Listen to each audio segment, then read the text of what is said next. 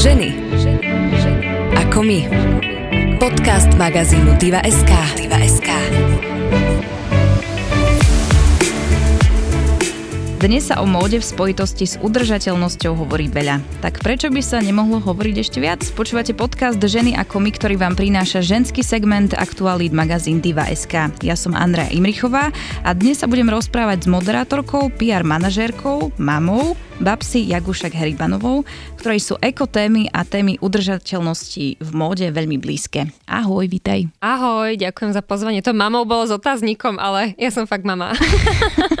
Čo, ja to viem. Dala som otáznik preto, lebo som si nebola úplne istá, že či mám ešte pokračovať, či som náhodou niečo nezabudla. Až veľa si toho povedala, podľa Fakt? mňa. Áno.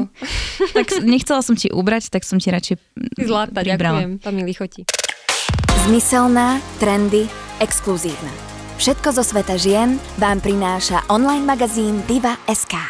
Ja som e, v úvode spomínala tú udržateľnosť aj v móde, aj tak vo všeobecnosti a ty keď si tu prišla, tak si hneď vytiahla EcoDR, že mám taký pocit, že tá udržateľnosť a ekospôsob života sa pretavil, že absolútne všade do tvojho života. Pretavil. Pretavil Mhm. sa. Stalo sa to tak nejak postupne, ale už keď človek sa zažerie do tej témy, tak potom už mi je ľúto, že sa venuje len v súvislosti s módou tej udržateľnosti. Tak ja už som potom to preniesla aj na potraviny, aj na nejaký môj životný štýl, aj na výchovu, aj na to, akým spôsobom vediem našu domácnosť. Takže si myslím, že je to úplne prirodzené, že keď človeku sú tieto témy blízke, tak um, skôr či neskôr má chuť sa v tom zlepšovať a má chuť si rešeršovať, že čo sa dá robiť ešte inak, čo sa dá robiť viac eko v úvodzovkách, takže, takže ja som stále na tej ceste a musím povedať, že som stále na začiatku. Mhm. Je tam niekde nejaká cieľová rovinka? Dá sa byť, že eko udržateľný a, a byť na tom vrchole a už ďalej sa neposúvať? Vieš čo, minule som mala taký veľmi zaujímavý rozhovor s eh, Peťou Slezákovou, ktorá je najznámejšia zero wasterka na Slovensku. Možno ju poznáš, možno ju poznajú aj naši poslucháči. Ona tiež mi hovorila, že ja som stále na ceste. A ja mm-hmm. hovorím, na akej si ceste, veď ty si zero waste, že čo ešte viac existuje ako byť zero waste. Samozrejme zero waste neznamená, že nerobíš jeden odpad, to každý asi vie. Ale mm, nemyslím si, že niekedy vieme byť na konci. Lebo aj život je taký, že si na konci, až keď ti dohorí svieca, ale dovtedy si stále na ceste. Mhm, ale čo sa týka tej tvojej cesty, vidíš tam svetlo na konci tunela? Tak je to proces a záleží vždy na tom, že kto má aké od seba očakávania. Že ja viem, že ešte je čo zlepšovať a, a baví ma to. Stále skúmať tie možnosti, hľadať tie spôsoby. Takže ja ešte nie som so sebou spokojná a ako sa poznám, tak asi ani nikdy nebudem so sebou spokojná, lebo ja som veľmi kritická na seba a na moje okolie. To znamená, že sa vieš aj tak akože bičovať za to, keď spravíš niečo, čo nie je v súlade s tou udržateľnosťou a ako spôsobom života, že si na seba v tomto smere tvrdá? To zase nie. To zase nie, lebo beriem to tak, že som meské dievča a že žijem v Bratislave, že um, moja dcéra má škôlku niekoľko kilometrov od miesta, kde bývame, takže idem autom ráno, aby som si ušetrila čas. Mohli by sme vstávať o 4 ráno a ísť tam peši, ale moc sa mi to nechce, Ale vieš. A, prečo?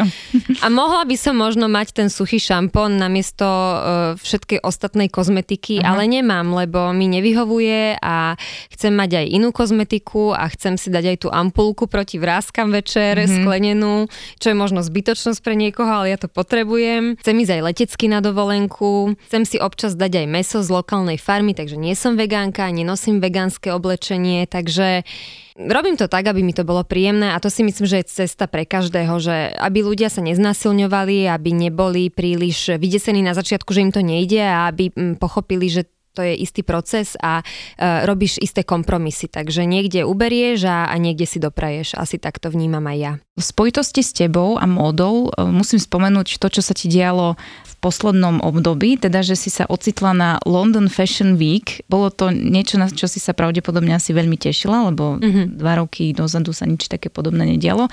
Tak sa ťa opýtam tak veľmi žensky, jednoducho, ako bolo? Bolo super. Ehm, V Londýne nie je COVID, čo je veľmi zaujímavé, že tam sa vyparil nejak zázračne, takže ľudia sú tam veľmi otvorení. Ako keby si sa vrátila do roku 2019, uh-huh. mi to prišlo. Takže mali sme tam taký veľmi pekný event v jednom concept store na Long Acre Street v strede Londýna v centre a predstavovali sme tam dve slovenské dizajnerky, Peťu Famlerovú, ktorá študovala v Dánsku a Sofiu Turekovú, ktorá žije aj pôsobí v Londýne. Študovala na prestížnej univerzite Central St. Martins, takže oni tam mali takú prezentáciu v rámci londýnskeho Fashion Weeku a v rámci podujatia Fashion Scout. Tam sú také rôzne sprievodné akcie na Fashion Weeku, takže nie je to len o tých veľkých prehliadkách, ale aj menší dizajneri alebo mladší dizajneri majú možnosť sa odprezentovať.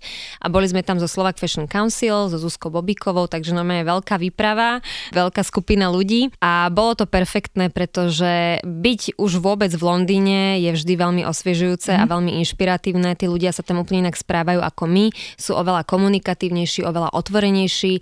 Aj moda v Londýne je extrémne inšpirujúca, pretože je to taký zhluk všetkého možného. My to voláme, že modný eklektizmus. Mm-hmm že ľudia sú schopní mať na hlave dredy, mať neonové slnečné brýle, potom si k tomu dajú nejaké leopardie topy, potom si k tomu dajú uh, žehličky, to sú také tie, vieš, topánky áno, na platforme, áno, áno. po prípade majú ešte nejaké tunely v ušiach alebo piercingy a je to veľmi pestré, farebné a, a ja sa vždy teším, keď sa môžeme prechádzať po tých uliciach a navnímať si, ako tam ľudia žijú a ako vyzerajú, ako sa prezentujú, ako prezentujú tú svoju identitu. Mhm, takže si taká nasatá módou vďaka Londýnu Londýnu. Áno, áno. Zase z toho budem žiť teraz minimálne pol roka.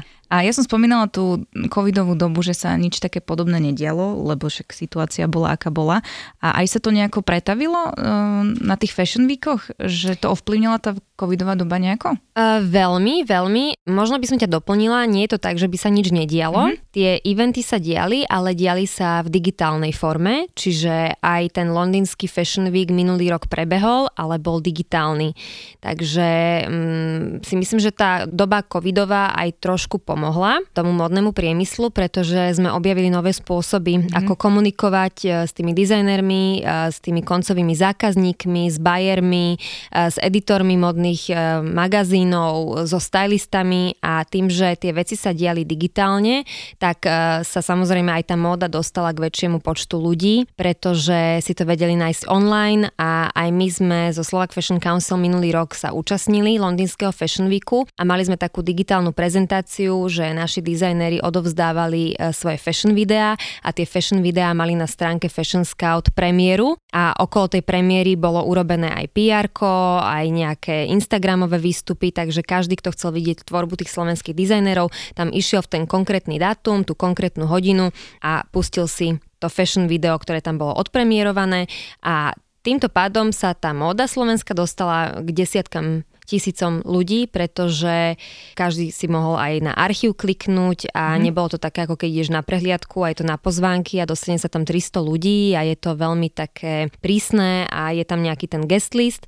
Toto si môže pozrieť každý, takže by som povedala, že v rámci toho, čo nám tá doba covidová ponúkla, tak sme sa naučili byť oveľa flexibilnejší a aj tú módu uh, sme dokázali dostať viac do sveta a rozšíriť si aj možno obzory a rozšíriť si aj tú cieľovú skupinu, pretože dovtedy ľudia chodili na prehliadky a bola to tá bublina tých eh, fashionistov a mhm. tých editorov, ale teraz to bolo prístupné pre každého. Vďaka tomu ten feedback od e, okolitých tých ľudí a sveta bol väčšie, čo sa týka tých našich slovenských dizajnerov, že pocitili ste tú zmenu? Áno, áno, tak minulý rok napríklad e, sme sa veľmi venovali tomu PR mm-hmm. potom, po tých premiérach tých fashion filmov a bol o to veľmi veľký záujem, takže mali sme rôzne rozhovory aj v televíziách, v rádiách, veľmi dobre ľudia reagovali aj na tlačové správy, na fotografie, na samotný ten fashion film, že sa dostal ten fashion film aj na sociálne siete, ale aj do článkov rôznych webových um, portálov, takže, takže to PR tam veľmi dobre fungovalo. Ja si myslím celkovo aj, že ľudia boli takí hladní po nejakých vzruchoch a mm-hmm. po mhm. nejakých podnetoch, takže aj preto to celé tak dobre zapasovalo. Ale aj teraz, už po covide, vidíme, že vieme prepojiť ten digitálny svet s tým analogovým offlineovým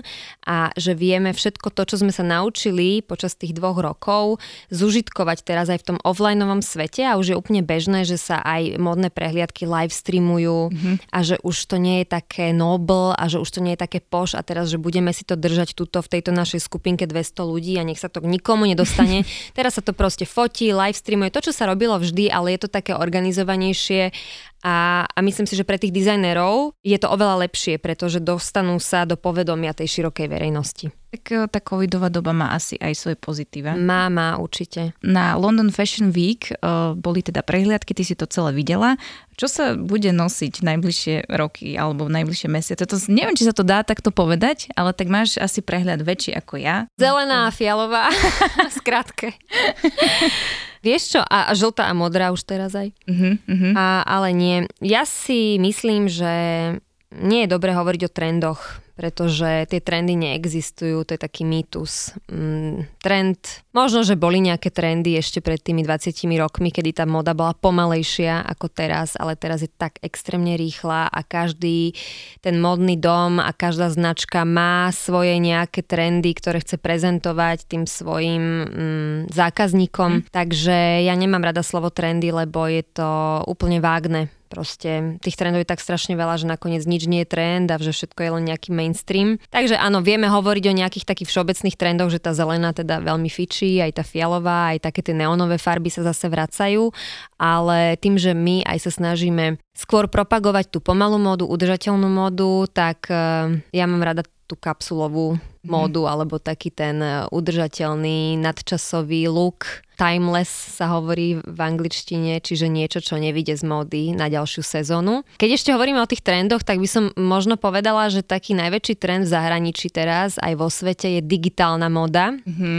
My na Slovensku máme jednu veľmi šikovnú dizajnerku, volá sa Katka Midliarová, nájdete ju na Instagrame ako Brufen B a ona sa práve venuje tejto digitálnej móde. A znamená to to, že ty vytvoríš celú kolekciu digitálne. Je to veľmi udržateľný spôsob, vytvárania kolekcie, pretože ty si nerobíš tie samples, nerobíš si tie vzorky mm-hmm. a mhm. tým pádom aj šetríš aj pracovnú silu, ale šetríš aj materiály a um, tie, ja som akože úplne v tom doma, ale tie softvery fungujú tak, že ty si vieš presne nasamplovať celú tú kolekciu, čiže keď aj robíš nejaký kabát z brokátu alebo zo saténu, tak v tom digitálnom programe sa ten satén správa, ako by sa skutočne satén správal. Wow. Čiže ty vieš akože pracovať aj uh, s tou kinetikou toho pohybu a vidíš, že keď si tam tú modelku oblečieš do toho digitálneho saténu a ona chodí, tak vidíš, vidíš, ako sa ten satén vlní a kde v tom strihu ešte ubrať. Proste vieš si tam urobiť, že um, veľkosti, čiže aj so sizingom nie je taký problém, lebo teraz keď sa to samplovalo, tak musela si každú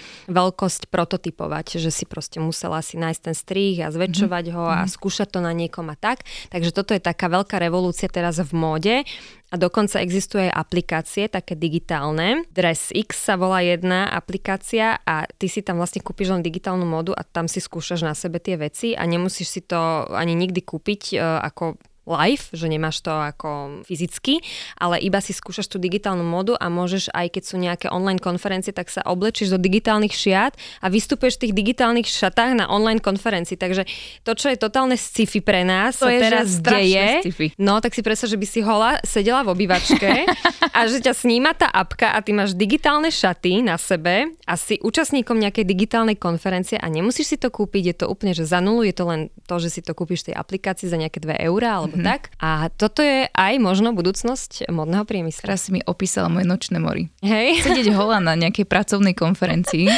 No tak nie si. Si sa rovnové šaty. Mm-hmm, nie, mm-hmm. tak mala by si na sebe ten model, ktorý je ale len digitálny. Uh-huh. Takže táto digitálna fashion je teraz veľká vec a neviem o tom až tak veľa, takže toto je všetko, čo som ti teraz vysypala z rukáva, že toto je všetko, čo ovládam, ale možno som aj niečo poplietla, ale veľmi sa mi to páči ako koncept, lebo tým pádom vieme aj šetriť na tom materiáli a vieme šetriť aj na tej ľudskej práci, ktorá mm-hmm. veľakrát je veľmi neférovo zaplatená. Mm-hmm. Je dosť možné teda, že o pár rokov to bude presne takto vyzerať aj tie fashion weeky, že nič nebude nič hmatateľné. chytiť ani, ani tak, ale že to bude všetko digitálne. Je to možné. Je to veľmi možné. Podľa mňa sa to bude robiť stále častejšie. Mm-hmm. A, a potom samozrejme, že, e, že tam máš aj ten priestor na personalizáciu takýchto modelov, že ja by som teraz videla, že páči sa mi tento kabát digitálny, ale chcela by som, aby tu mal nejaký odševok, alebo aby ten limec bol väčší. Ten dizajner ti to spraví v tom digitálnom, mm-hmm. v tom softveri a on ti to potom ušije podľa tvojich predstav. Čiže ty vidíš dopredu, ako to bude vyzerať, e, môžeš si to poupravovať a oni to potom tak ušije. Takže má to veľmi veľmi široké využitie, že mm. nie je to len o tom, že teraz budeme holi sedieť na nejakej stoličke v obývačke, ale, ale um, veľmi to podľa mňa aj uľahčuje život dizajnerom, ktorí dovtedy museli to všetko fyzicky robiť mm. a potom upravovať na nejakých fittingoch, teraz to nebudú musieť robiť. No a to, že o tom nevieš veľa, celkom zapálenie si o tom hovorila. Jej no, vidíš, to, to je taká moja, ináč si myslím, že uchylka, že ja keď o niečom neviem veľa, tak vlastne mám o to väčší zápal, keď o tom hovorím. Aby som to kamuflovala. Ale ako mňa si... Presvedčila úplne, som ťa, hej? Si ma presvedčila, si ma zaujala, chcem vedieť rozhodne viac, takže budem si potom klikať. A spomínala si, že nemáš rada trendy a dokážeš byť udržateľná, ale zároveň, aby si išla nejako s tými trendami a aby sa to nejak sklbilo, ono sa to dá? Mm, myslím si, že sa to dá.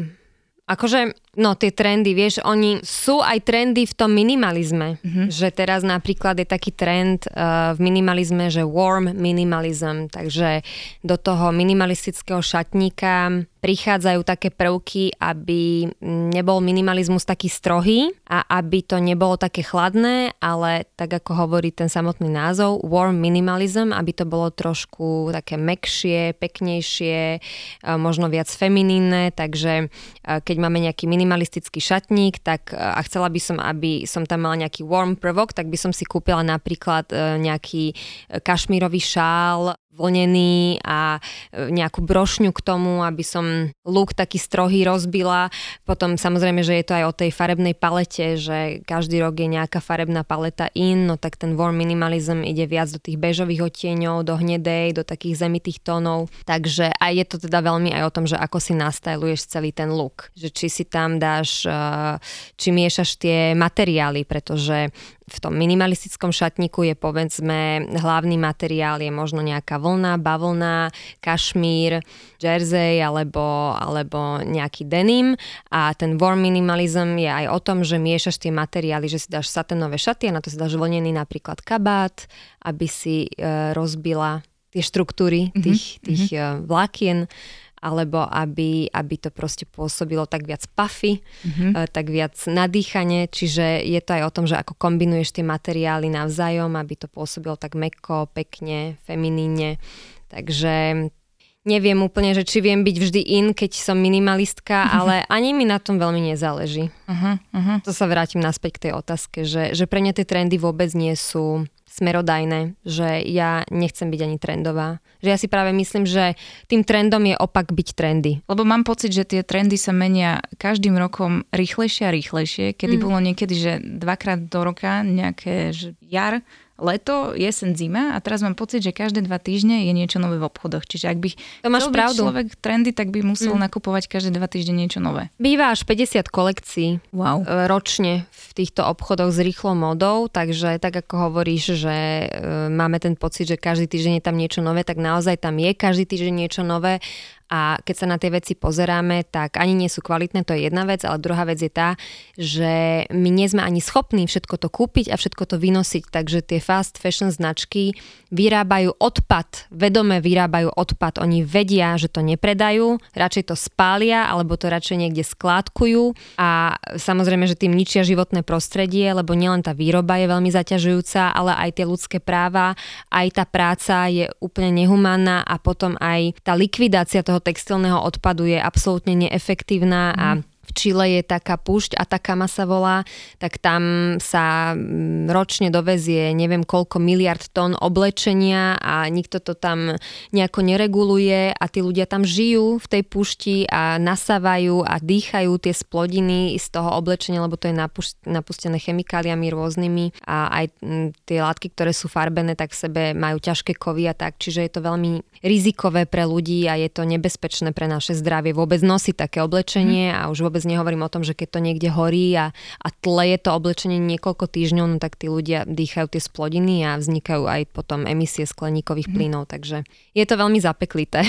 Je, ťažko sa to počúva a to znamená, že asi pred každým nákupom nejakého oblečenia by sme možno mali zisťovať aj taký nejaký background. Ten pôvod je určite veľmi dôležitý a najľahšie je pozrieť sa na vysačku, mm-hmm. že keď vidíš, že made in Bangladeš, Tajván, Sri Lanka, Etiópia je teraz veľký výrobca uh, lacného oblečenia, tak vieme, že asi to nie je úplne košer, ale zase sú aj značky, ktoré vyrábajú v Číne a sú dobré. Že to mm. neznamená, že keď je niečo vyrobené v Číne, tak je to a priori nejaký šit, to mhm. vôbec nie. A máme aj rôzne certifikácie, na ktoré sa môžeme pozerať, keď nakupujeme oblečenie, aby sme si boli istí, že aspoň bolo to oblečenie vyrobené nejakým etickým spôsobom. Takže máme Ecotex, Blue Sign, Cradle to Cradle, čo ešte GOTS certifikát, taký ten najznamejší. Takže vieme si aj pozrieť samozrejme aj na tom oblečení z rýchlych reťazcov, niektoré je kvalitné a fajn, ja nehovorím, že treba všetko zatratiť, ale je dobre si tak trošku o tom študovať alebo minimálne písať tým značkám a pýtať sa, kde bolo to hm. oblečenie vyrobené, za akých podmienok a keď sa ten tlak vytvára zo spodu, tak potom aj tie značky sú nutené konať, lebo nechcú stratiť sympatie tých zákazníkov. Mhm.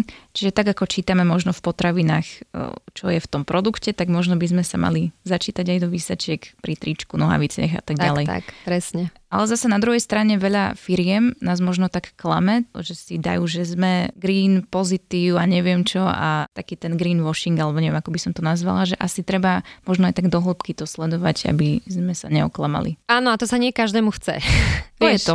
Nie každému sa to chce, ľudia sa v tom väčšinou nechcú hrabať ten greenwashing je veľmi rozšírený a ty si povedala, že veľa značiek to robí. Ja by som povedala, že gro značiek to mm-hmm. robí. Mm-hmm. Normálne, že čo sa týka modného priemyslu, tak tam gro značiek greenwashuje svojich zákazníkov a robil sa teraz taký prieskum v Anglicku, že ktoré značky sú podľa zákazníkov najudržateľnejšie a vyšli tam také veci, že som sa normálne pozerala, že ľudia asi nevedia, že čo znamená udržateľnosť. Lebo mhm. tie najhoršie značky, ktoré si vieš predstaviť, obľúbené v Anglicku vyšli ako najudržateľnejšie. Len za to, že mám nejakú kolekciu, ktorá má na tričku napísané, že I'm helping the earth, alebo there mm-hmm. is mhm. no planet B a neviem, asi nemôžem hovoriť značky, ale Proste je taká jedna značka úplne, že totálne šitná, najhoršia asi na svete, alebo jedna z tých najhorších a oni majú takú kolekciu, alebo už teraz niekoľko rokov po sebe robia také kolekcie akože z biobavlny a mm-hmm. majú tam tie nápisy, že uh, uh, I am the savior and uh, neviem, superman of the planet a takéto a ľudia si myslia, že keď to je na tričku, tak to vlastne znamená, že tá značka taká je a, a to sú také tie presne slogany, na ktoré mm-hmm. dobre počúvame a ešte vidíme, že to je nejaká biobavlna, tak si myslíme, že je to super udržateľné a to je možno, že 1,000,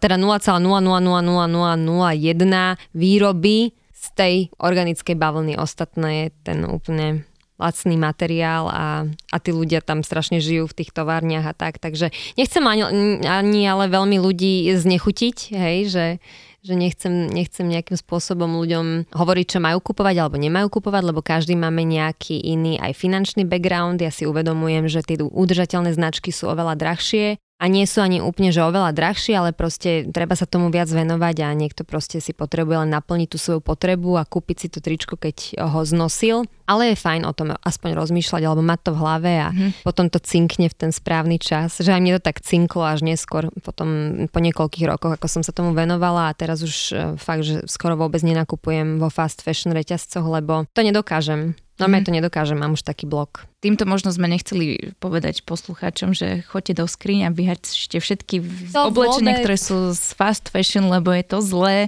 To asi tiež nie je úplne správna cesta. No jasné, to, to sa tiež nedá a keď sa hovorí aj o zero waste, tak to nie je o tom, že vyhoďme všetko, čo doma máme a nakúpme si nejaké škatulky, aby sme si tam mohli e, separovať odpad a takéto, vieš, že, že veľakrát aj v tých knihách, v tých poučných knihách, edukatívnych sú také nedobré návody, pretože nemôže všetko vyhodiť a kúpiť si nové to, o tom je aj ten kapsulový šatník, že, alebo mnoho blogeriek radí ľuďom, že vyhačte si vaše skrine a nakúpte si nový kapsulový šatník alebo novú kapsulu si spravte, ale tak by to nemalo fungovať. Mm-hmm. Ty by si vždy mala pracovať s tým, čo máš doma, poznať ten svoj štýl a potom si to už len vyľaďovať a investovať do, do kvality, pretože tá kvalita naozaj potom vydrží aj niekoľko rokov. Ty si spomínala, že u teba to cinklo, mm-hmm. ten moment si pamätáš presne? že kedy sa ti to stalo? Nie, to sa tak postupne zakráda. Aha, tak pomalými, tichými krokmi. Áno, to je také veľmi záľudné. To sa tak pomaly zakráda do toho svedomia a teraz som bola v tom Londýne minulý mesiac a hovorím si, bola som na tej Oxford Street a hovorím si, no idem si niečo kúpiť, že som v Londýne, bože, však mm-hmm. toto je meka mody a hrozne dlho som si už nič nekúpila a idem sa tak trošku akože odmeniť za to, že tu makám a, a sme na tom Fashion Weeku, no tak idem sa pozrieť, čo tu majú. Ja som takú úzkosť chytila, na tej ulici, mm-hmm. mne bolo normálne, že fyzicky zle, čo mne sa nedeje, ja nemám takéto problémy, že by som mala úzkostné stavy alebo že by som chcela utiec od niekiaľ. Ja som tam mala fakt, že veľmi zlý pocit.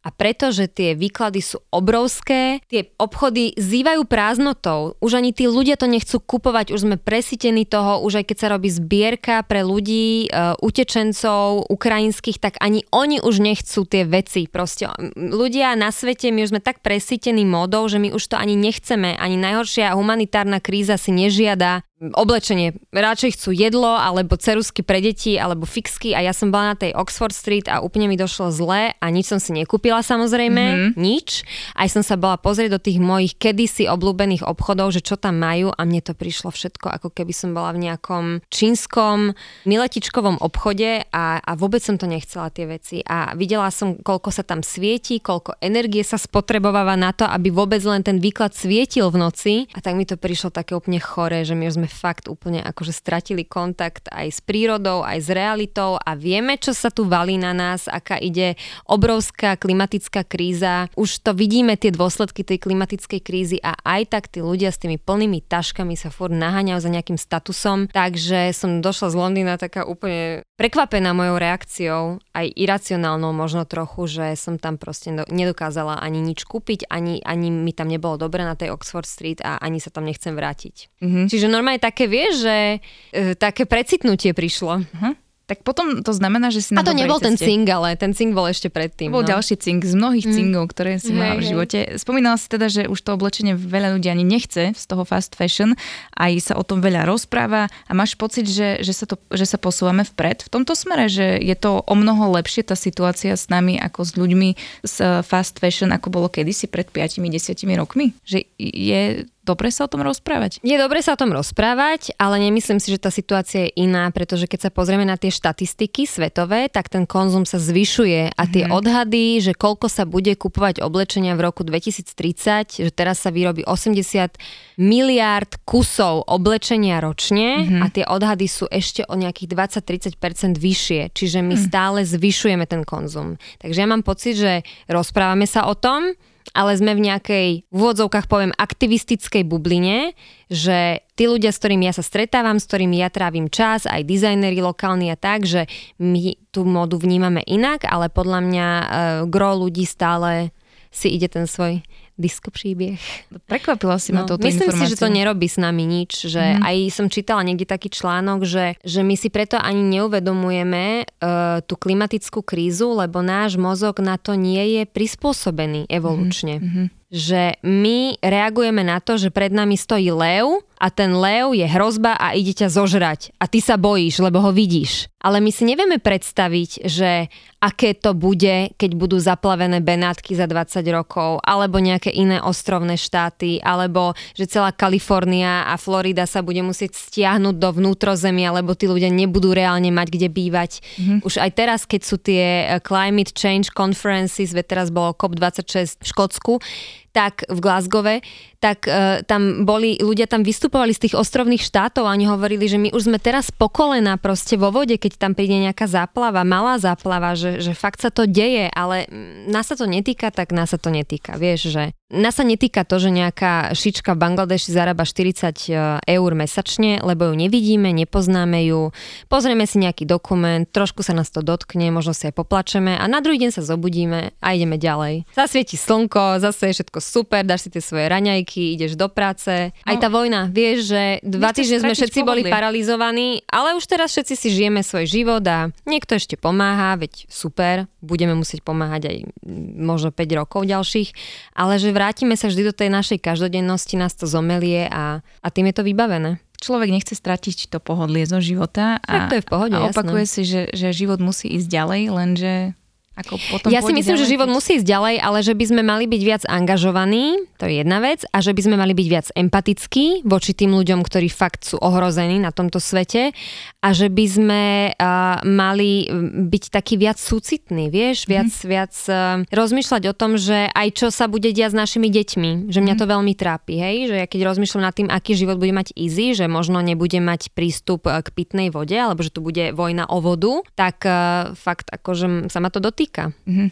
Nemám toho leva pred sebou, ale cítim tú hrozbu, no. Cítim aj ja takú úzkosť teraz. Ježiš, tak teraz počkajte, poviem nejaký vtip. Ty si povedala, že nejaký vtip si mám pripraviť, aby som vás rozosmiala. Tak mám taký jeden dobrý. No daj. To je taký surreálny, ale hej, z detstva. No poď. Idú dve babky po pušti a tretia hovorí, z nás štyroch by bola dobrá petica. a mám ešte jeden, môžem? Tento Môžeš. som hovorila aj v televízii. Povedz, povedz. Má 5 rokov v hlasateľni, keď no. mama hlásila večerníček. Historický vtip. Historický, no ten poznám už 25 rokov. Uh, idú dvaja kohuti po ceste a ten prvý sa pýta druhého, a čo budeme teraz robiť? Hmm, neviem, poďme do mesiarstva. A prečo? Sú tam holé sliepky. Takže tak, dobre, odľahčila som situáciu, môžeme ísť ďalej. Myslím si, že dosť dobre si odľahčila. Ďakujem ti veľmi pekne. Úzkosť zázrakom odišla po vtipe číslo no, 2. vidíš. No, ďakujem ti veľmi pekne.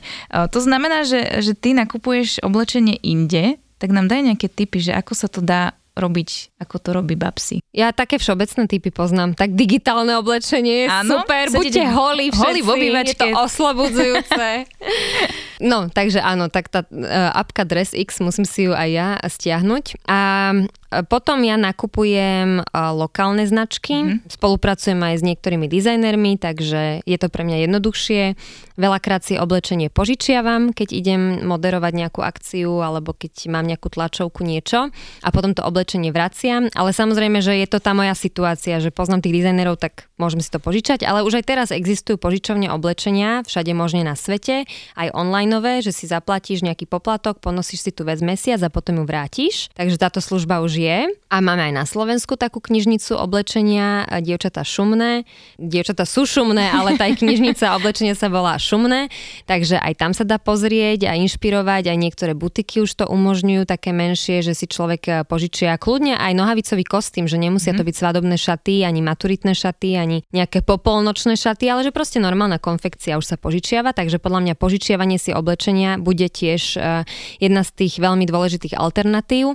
Potom je super svopovať oblečenie, to určite všetci poznajú, že čo je taký swap. Ja mám veľmi rada bazáre oblečenia, aj si pozerám niekedy, čo kde je, kde sa dá kúpiť oblečenie z druhej ruky.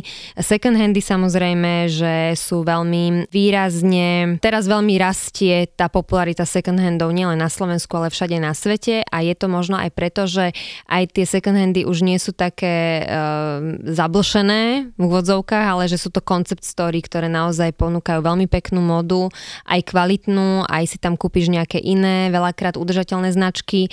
A potom upcycling je tiež taký veľmi zaujímavý segment, kde ľudia pretvárajú staré oblečenie na niečo nové. A myslím si, že veľmi dôležité bude opravovať si oblečenie, že keď už budeme mať oblečenie obnosené, tak e, mať niekde v radiuse 5 km okolo domu alebo 10 e, nejakú krajčírku, ktorá bude vedieť zúžiť, zašiť dieru, prišiť gombík, vymeniť zips. Aj teraz je na Slovensku taký veľmi pekný startup, volá sa Ihlové a tiež tam môžete už online zaslať oblečenie, čo je super, oni mm-hmm. vám ho opravia a online vám ho pošlu. Čiže táto digitalizácia všetkých tých služieb si myslím, že prispieje k tomu, aby ľudia, ktorí aj nad tým predtým nerozmýšľali, tak, tak budú nabiehať na takýto systém. Takže opravovať, nosiť do nemlatom, kupovať kvalitné, udržateľné, svopovať e, bazáre, mm, second handy a, a kľudne aj fast fashion, ale nech je to menej trendové a nech človek si vyhľada tú kvalitu, lebo aj to sa dá v tých fast fashion reťazcoch. Alebo sedieť nahý v obývačke. Alebo nahý v obývačke, to je pre mňa to, čo e,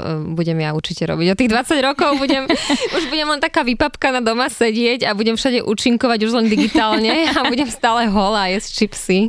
Máš Ježiš, peknú rúžovú Mám peknú budúcnosť. víziu. No, Takú peknú rúžovú, ako je tvoja mikina krásna dnes. Díky, áno, to mám od Lukáša Krnača. Aj to som sa chcela opýtať, že to určite nebude fast fashion. Nie je, to je e, taká super mikina od Lukáša Krnača a strašne mi príde vtipná, lebo je tam žuvačka našitá, teda taká atrapa žuvačky na rukáve mm-hmm. a deti to milujú a moja Izzy mi do toho furt kúše, tak si tam musím našiť zips a dám si tam bombony do toho a budem rozdávať cukríky. Dobrý nápad, dosť dobrý Ale nápad. také trošku, vieš, ako na hrane, že rozdávať cudzím deťom cukríky, ale, ale tak som žena, mladá. Milo, tebe by som verila, keď Hej, dobre, super. 4 roky, tak si zober zoberiem.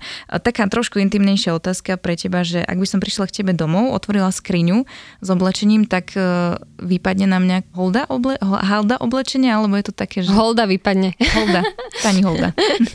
Áno, stará dobrá holda je tam, kostra holdy.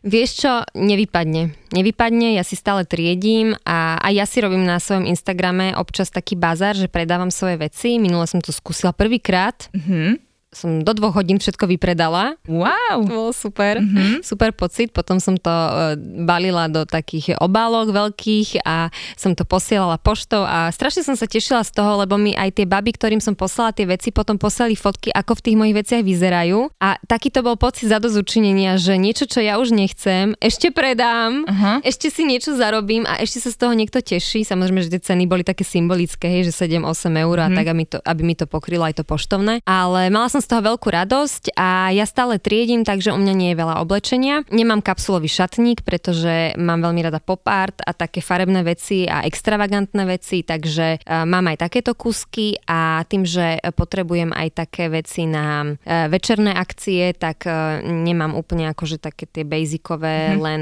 kusky v šatníku, že rifle a košele a tak, ale sú tam aj večerné šaty alebo nejaké nohavicové kostýmy. Takže ten môj šatník je trošku väčší, ale na to, čomu sa venuje, venujem a aká je moja profesia, si myslím, že je dosť um, kompaktný. A vyzeráš dobre aj dnes. Ďakujem ti, mm-hmm. si zlata. Áno. díky no. moc, díky. Nesnažila som sa úplne, takže mi to o to viac lichotí. Nemáš za čo a možno taká posledná vec, že ak by si mohla odkázať uh, našim poslucháčom, nejaké posolstvo možno k móde, udržateľnej móde, tak čo by si povedala? Ja nechcem mudrovať zase, lebo som tu ľudí úplne dostal do depresí. Nie, veď si povedala Za ostatných 20 Halo. minút. Nebuďte v depke, všetko je super užívajte si život. A vieš čo, nemám nejaké posolstvo, lebo takých múdrostí sa nahovorí veľa, takže nechcem, nechcem tu akože niekomu niečo diktovať, alebo keby to malo byť inšpiratívne, tak len poviem, že nech sú ľudia uvedomeli, ale aj to je také kliše. Mm-hmm. Vieš, že čo je tá uvedomelosť, že ideš do fast foodu a potom týždeň nejdeš, alebo že úplne je z teba asket a všetko si odopiera, že potom ale nemáš radosť zo života. Mm-hmm. Ale asi by som povedala ľuďom, že skôr nech menej nakupujú a nech investujú do zážitkov, nech investujú do vzdelania, nech investujú do tých menej hmatateľných vecí a e, si myslím, že potom budú oveľa šťastnejší, lebo zaplátať si nejakú dieru na duši tým, že si kúpime niečo nové, je podľa mňa blbosť. Lebo tá radosť vydrží veľmi krátko. Ešte poviem takú akože štatistiku, že zistilo sa, že ľudia, keď nakupujú, tak sa im do hlavy pumpuje dopamín, takže ten hormón šťastia, ale to šťastie strašne rýchlo opadne. Čiže keď si niekto začvi, zacvičí, ide behať, alebo e, ide, ja neviem, do kina, alebo si kúpi dobrú večeru, alebo sa stretne s kamarátmi, tak ten pocit šťastia je oveľa silnejší a oveľa dlhšie sa v ňom drží, ako keď si kúpi niečo nové. Tak možno takto nejako by som to uzavrela. Veľmi pekné posolstvo. Díky. Bol tu vtip, bolo posolstvo, všetko tu bolo v tomto rozhovore. Ja ti veľmi pekne ďakujem, že si prišla a že si priniesla takú peknú náladu do tohto podcastu. Peknú náladu, e, vybalansovanú aj apokalyptickými myšlienkami, ale ďakujem ti veľmi pekne za pozvanie, bolo to veľmi príjemné a zdravím všetkých poslucháčov Divy a teším sa opäť na rozhovor s tebou. A ja sa budem tešiť. Čau. Čau. Ženy. Ako my. Podcast magazínu Diva.sk. Diva.sk.